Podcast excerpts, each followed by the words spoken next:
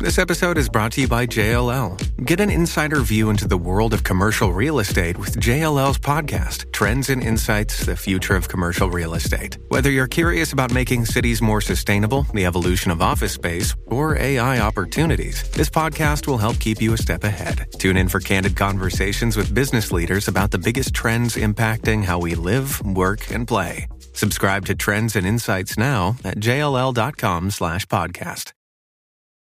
Does Monday at the office feel like a storm? Not with Microsoft Copilot. That feeling when Copilot gets everyone up to speed instantly? It's sunny again. When Copilot simplifies complex data so your teams can act, that sun's shining on a beach. And when Copilot uncovers hidden insights, you're on that beach with your people and you find buried treasure. That's Microsoft Copilot. Learn more at Microsoft.com slash AI for all. 93.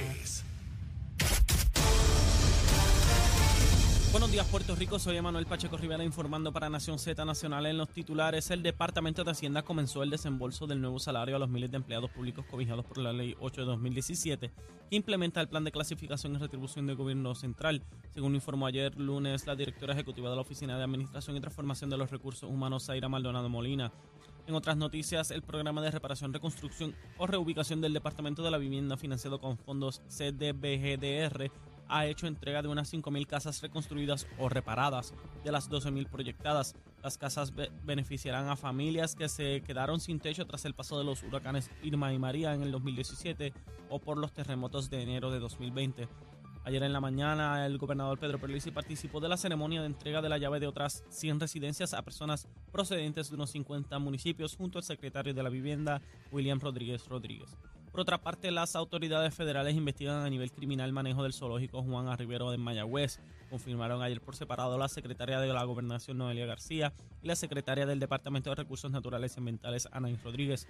La pesquisa incluye perdón, la pesquisa incluye, debo decir, señalamientos que se habían hecho desde 2012, informó Rodríguez, y aseguró que también se hacen investigación de carácter civil. En otras notas, el director ejecutivo de la Autoridad de Puertos de Puerto Rico, Joel Pisa Batiz, anunció este lunes que la Administración de Evasión Federal otorgó una subvención de 6 millones de dólares en fondos federales del programa de terminales de aeropuertos para el proyecto de mejoras de la terminal de pasajeros del Aeropuerto Internacional Rafael Hernández en Aguadilla. Hasta aquí los titulares, les informó Emanuel Pacheco Rivera. Yo les espero en mi próxima intervención aquí en Nación Z Nacional, que usted sintoniza por la emisora nacional de la salsa Z93.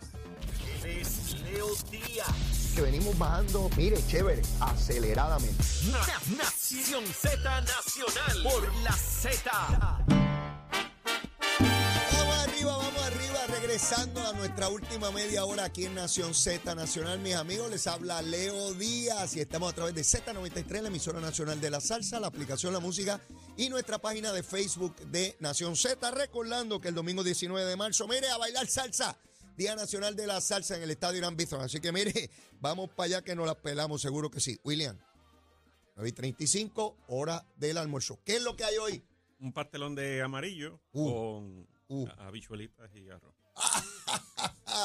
eso suena sabroso. Emanuel, dime si eso no suena sabroso, no suena sabroso. Eh, eh, pastelón de amarillo, un arrocito y una habichuelita. Sí. No, eso, eso queda mi hermano. Después de eso, William, una buena hamaca.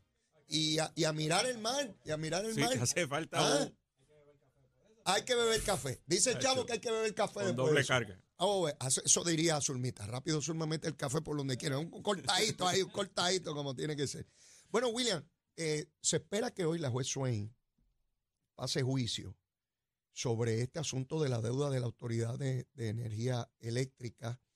Eh, ¿Cuánto se va a recortar de esa deuda?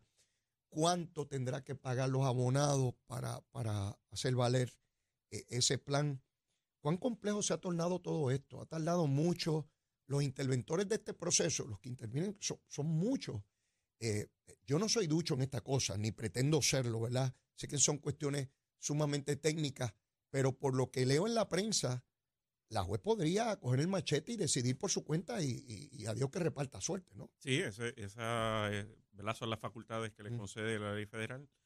Y tengo que resaltar que en, este caso en particular de la transacción de deuda de la Autoridad de Energía Eléctrica, eh, tanto el Ejecutivo, el Gobierno Central, como la propia Junta de Supervisión Fiscal han asumido posturas eh, en pro de alcanzar eh, una transacción que brinde el mayor beneficio al, al abonado puertorriqueño, al cliente del servicio eléctrico, en términos de que pues, hay una, una circunstancia que eh, impiden que se pague demasiado de esa deuda. Entonces, esas posiciones, como recordará, hubo eh, eh, un retiro ¿verdad? de, de los, acu- los preacuerdos que hubo eh, originalmente, buscando un pago mucho más cómodo para, para el pueblo. Recordarás también que a diferencia de lo que era la transacción de deuda del gobierno central, en este caso,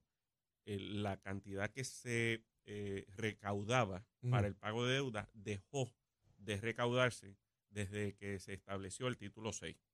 Eh, es, decir, en la factura de la energía eléctrica, antes se cobraba al consumidor la cantidad que iba para el pago de la deuda, del, del 100%. Eso se dejó de hacer. y eso se dejó de hacer. Es decir, que ese dinero no se ha estado cobrando ni se ha estado depositando en unas eh, cuentas escrow ni nada por el estilo.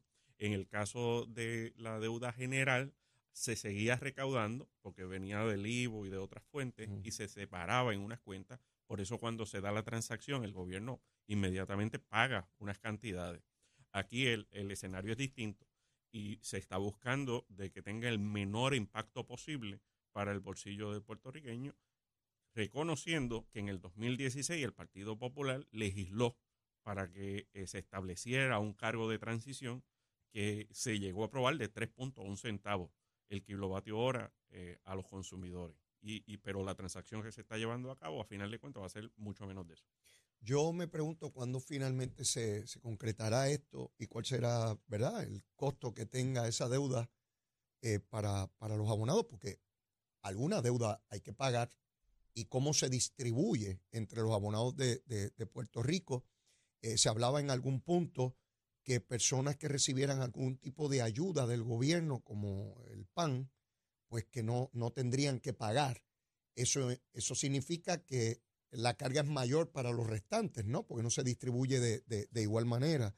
Eh, y estoy claro que, que- siempre hay unos sectores vulnerables que, que hay que proteger en este tipo de, de- de transacción, pero algo va a haber que pagar.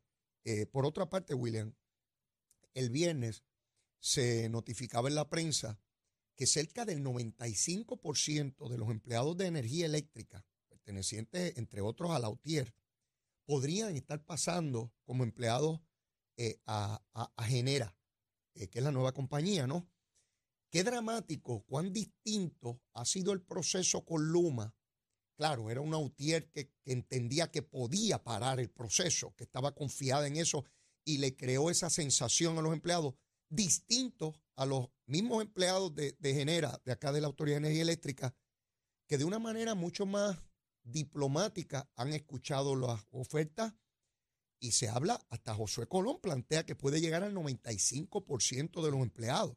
Me parece que es una lección aprendida, que era lo que tenía que ocurrir en aquel momento eh, con Luma.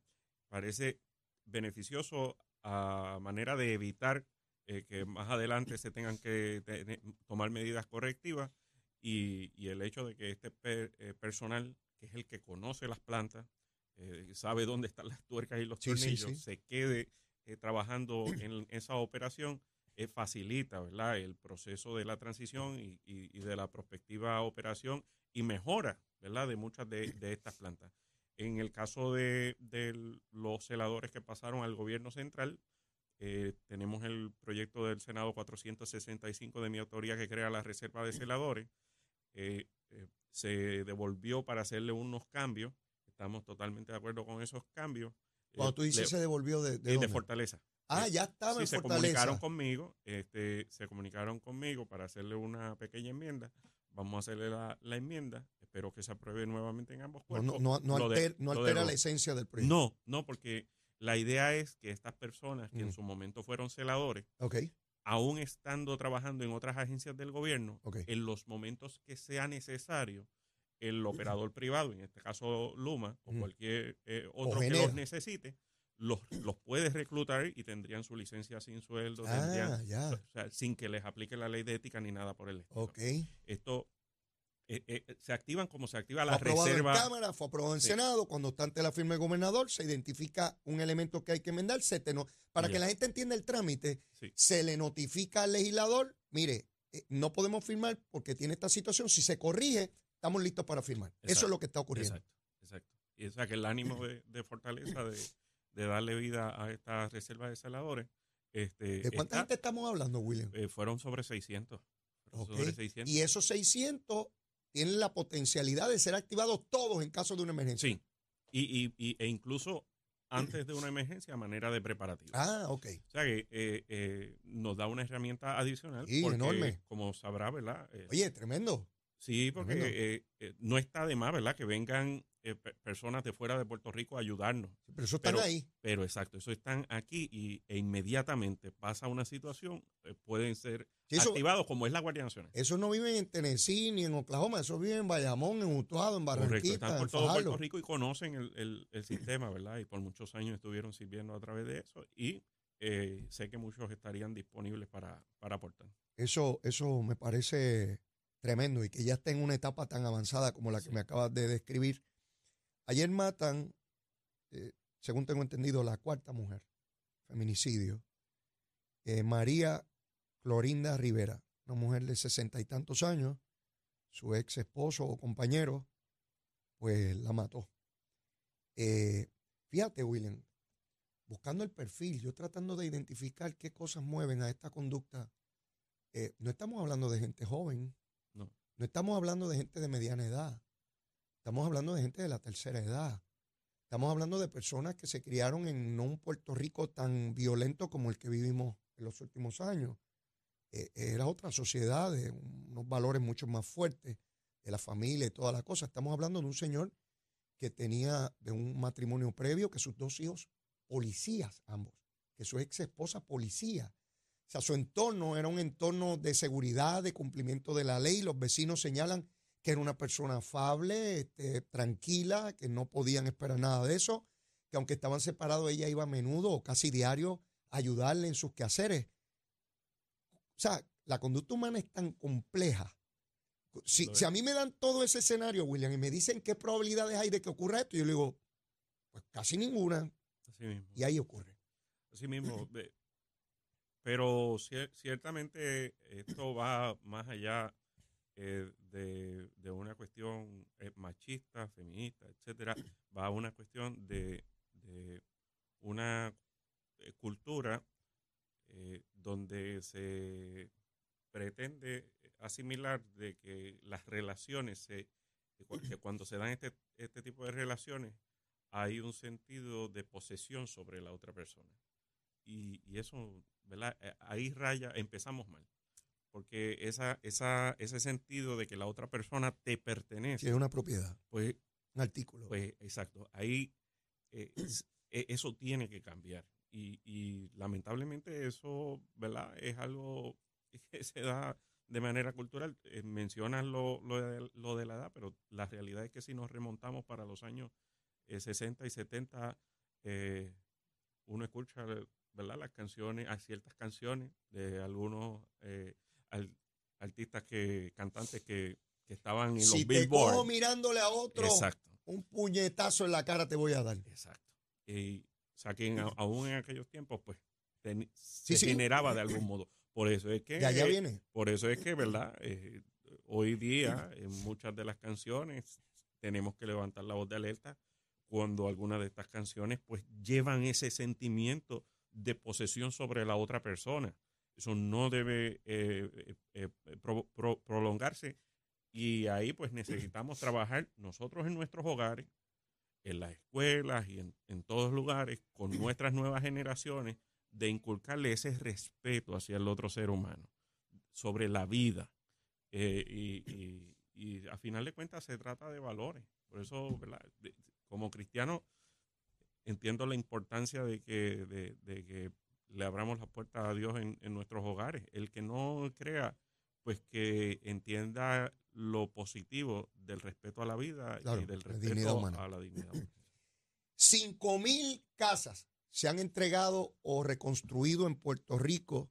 Ayer el gobernador entregaba 100. Estamos hablando de familias que perdieron total o parcialmente sus hogares a partir de los huracanes y que finalmente después de tanto trámite se ha acelerado la construcción de estos hogares. Se están entregando por cantidades enormes. Más de 7 mil y pico de familias ya han sido impactadas y más de 5 mil hogares. Ayer las 100 que se entregaron son nuevas casas que se construyen en su sitio, donde quedaron de- destruidas las demás. Eh, estamos hablando de, de una enorme cantidad de familias impactadas, eh, dinero federal, eh, y volvemos, William. Si no tuviéramos esa ayuda federal, ¿cómo, cómo construiríamos tantos hogares que no le cuesta un centavo? Y, y más allá de eso, y qué bueno que lo trae, eh, no habrá gobierno que no enfrente retos, problemas, necesidades. O sea, ese gobierno, Sí, eso no esa, situación, esa situación no existe. Lo que sí habrán serán dos tipos de gobierno. Un gobierno que entregue las situaciones peores del- de cómo las encontró y gobierno que resuelva los problemas. Ujú. Ya no te hablan de los tordos azules. No, ya no escucho eso. Exacto. Se está resolviendo Ujú. el problema. El- hablábamos ahorita de la situación en el zoológico de Mayagüez. Así es. Ya se está resolviendo. Ya el para problema. verano se acabó ese tema. Eh, Ya no, antes hablábamos de que los reintegros no llegaban. Ahora sobre 300 millones de dólares en reintegro y estamos, ho- ho- hoy termina febrero. Febrero. Yo tengo reportaje eh, de cuando estaban las elecciones del 2016 Ujú. y se hablaba de los reintegros de año y me- hace año y medio atrás. Zaragoza decía, pagaré si cae algo. Si cae algo. Si cae algo. Eh, ya no sé, o sea, ahora, ahora, ahora de lo que se habla es de cuántas horas después de erradicar la planilla Te llegó te llega el reintegro. directo a tu cuenta. Horas después. Sí. Eh, ya estamos hablando, de todas las alternativas de empleo que tiene la gente allá afuera para ingresar al mercado laboral.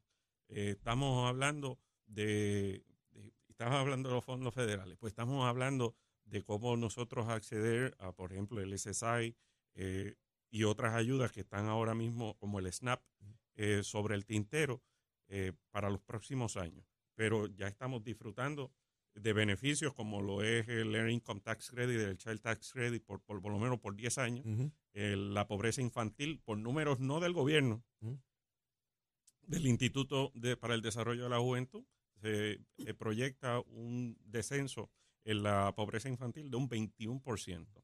Las cooperativas, que no es donde deposita la gente rica, la gente adinerada, eh, El trabajador. más de un 30% de incremento en los depósitos en las cooperativas con niveles récord en toda su historia. El desempleo en su nivel más bajo. El turismo rompiendo récord. Eh, la obra por fin levantándose y construyendo alrededor de, de Puerto Rico. Bueno, pues, pues el que tenga ojos que vea y el que tenga oídos que oiga. Ujú. Estamos, estamos viendo realmente cómo una vez se montó ese molinillo, pues ya sigue la construcción Sí, sí. rap- Y- y- rápidamente. Y de nuevo van a seguir surgiendo problemas, ¿verdad? Lamentablemente durante los pasados años nos han tocado las siete plagas de Egipto. Así es, Huracanes, terremotos, pandemia, pandemia, todo. eh, crisis, eh, quiebra. Ajá. O sea, el, el peor escenario. Entonces, el, eh, fíjate, en el peor de los escenarios posibles, lo que se llama el worst case scenario. Estamos hablando de cuántos empleados públicos están recibiendo aumento. Así es. La- la- las protestas ya no son porque no se reciben aumentos. Mm. Es porque, el- porque yo también quiero. Exacto. 66 mil empleados del gobierno de Puerto Rico de una u otra manera han tenido aumentos salariales. Sí. 66 mil. Eso es un número. En medio de una quiebra. Así es. William, agradecido. ¿Cómo no? Será hasta el próximo martes que tengamos aquí al senador William, William Villafañe. Éxito. Siempre a orden. Y antes de terminar el programa, vamos a ver qué está pasando en el tránsito, en el tiempo, con Emanuel Pacheco. Buenos días, Puerto Rico. Soy Manuel Pacheco Rivera con la información sobre el tránsito. A esta hora de la mañana ya ha reducido el tapón en la gran mayoría de las carreteras principales del área metropolitana. Sin embargo, la autopista José de Diego se mantiene ligeramente congestionada desde Bucanan hasta el área de Torrey en la salida hacia el Expreso Las Américas. Igualmente en la carretera número 2 en el cruce de la Virgencita y en Candelaria en Toa Baja y más adelante entre Santa Rosa y Caparra. De 165 entre Cataño y Guaynabo en la intersección con la PR22, así como algunos tramos de la 176, 177 y la 199 en Cupey. Además, la autopista Luisa Ferrer entre Montelledra y la zona del Centro Médico en Río Piedras y más al sur en Caguas. Ahora pasamos con el informe del tiempo. El Servicio Nacional de Meteorología pronostica para hoy condiciones de buen tiempo con una mañana mayormente soleada. Una vez entrado el día se espera se desarrollen aguaceros a través de sectores del interior y oeste de la isla, sin embargo no se espera que acumulen mucha agua. Los vientos estarán del este-noreste de hasta 12 millas por hora y las temperaturas rondarán en los altos 80 grados en las zonas costeras y en los medios a altos 70 grados en las zonas montañosas. En el mar las condiciones se deterioran ante la llegada de una marejada del norte que afectará las aguas del norte y pasajes de la Mona y Vieques, resultando en oleaje picado en aguas del Atlántico que estará de hasta 6 pies de alturas, por lo que se emitió una advertencia para los operadores de embarcaciones pequeñas. Para los bañistas existe riesgo moderado a alto de corrientes marinas para las playas locales. Hasta que el tiempo les habló Manuel Pacheco Rivera. Yo les espero mañana en otra edición de Nación Z y Nación Z Nacional, que usted sintoniza por la emisora nacional de la salsa Z93 hablándole claro al pueblo. Nación Z Nacional, soy Leo Díaz. Buenos días a todos. Leo Díaz, en Nación Z Nacional, por la Z. Bueno, mis amigos, y ya en los minutos finales estaremos pendientes a las determinaciones de la juez Swain sobre la deuda de la Autoridad de Energía Eléctrica con sus acreedores, ver por dónde va ese asunto y ver cómo son finalmente los acuerdos a que se lleguen. Esperemos que sea prontito, pero el que no tiene tiempo para más soy yo. Tiene que ser hasta mañana necesariamente. Y como siempre la súplica, si usted todavía no me quiere, mire, quiérame que soy bueno, seguro. Bizcochito de tití. Y si ya me quiere, quiérame más. Olvídese de eso. Vamos a querernos en bruto, en bruto, como decía mi abuelo. Vamos a querernos en bruto. Mire, será hasta mañana. Besitos en el cutis para todos, ¿ah? Llévatela, chamo.